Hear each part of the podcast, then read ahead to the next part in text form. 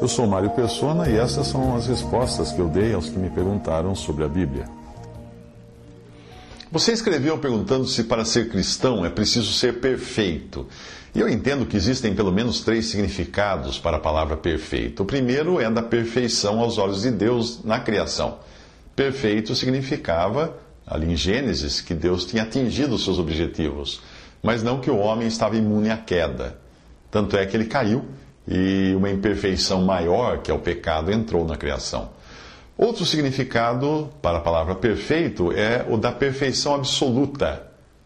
1 Coríntios 13, 10 diz que quando vier o que é perfeito, então o que é, o é em parte será aniquilado. Deus promete uma perfeição absoluta que é futura, porém já é de propriedade daquele que se converteu a Cristo e aceitou a sua obra de expiação dos pecados.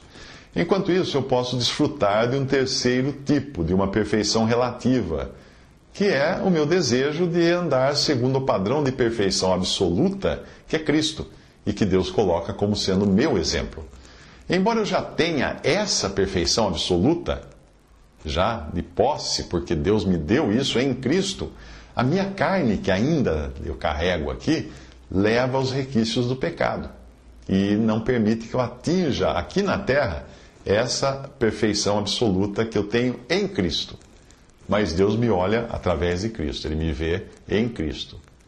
Você pode também fazer um paralelo semelhante com a santificação, que significa separação do mal. A Bíblia mostra que o, cristão já é santo de forma absoluta, mas a Bíblia também diz que ele deve se santificar, que isso é a sua santificação relativa.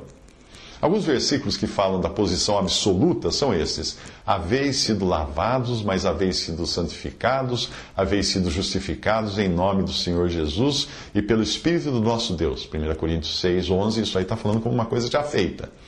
Bendito o Deus e Pai de nosso Senhor Jesus Cristo, o qual nos abençoou já com todas as bênçãos espirituais nos lugares celestiais em Cristo. Efésios 1,3 também é uma posição absoluta já de, de propriedade daquele que é salvo por Cristo. Uh, como explicar isso? Pense no caso de um anistiado. Nós tivemos isso no tempo do. quando foram anistiados, né? teve, teve o regime militar, muita pessoa foi embora, foi exílio.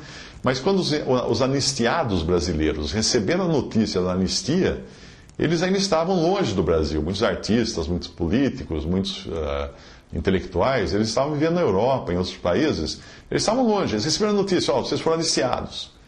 Uh, então, naquele momento em diante, eles continuavam no mesmo lugar onde antes eles eram considerados exilados, mas agora eles já não eram mais exilados, porque eles tinham uma posição absoluta de anistiados, de livres, para se mudarem para o Brasil a hora que eles quisessem, embora eles ainda vivessem uma situação relativa, uma condição relativa, por estarem no exílio. Então entenda aí a diferença entre posição e condição. Posição é aquilo que você tem, condição é aquilo que você está passando momentaneamente porque ainda não teve acesso completo à sua posição.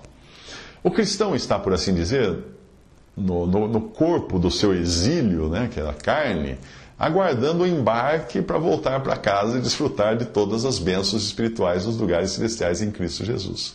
É isso que significa, que significa a diferença entre a condição em que o cristão vive nesse mundo e a posição que ele já tem em Cristo assegurada a ele pela obra de Cristo e que ele só aguarda o momento de tomar posse completa, efetiva dessa posição que ele já tem em Cristo.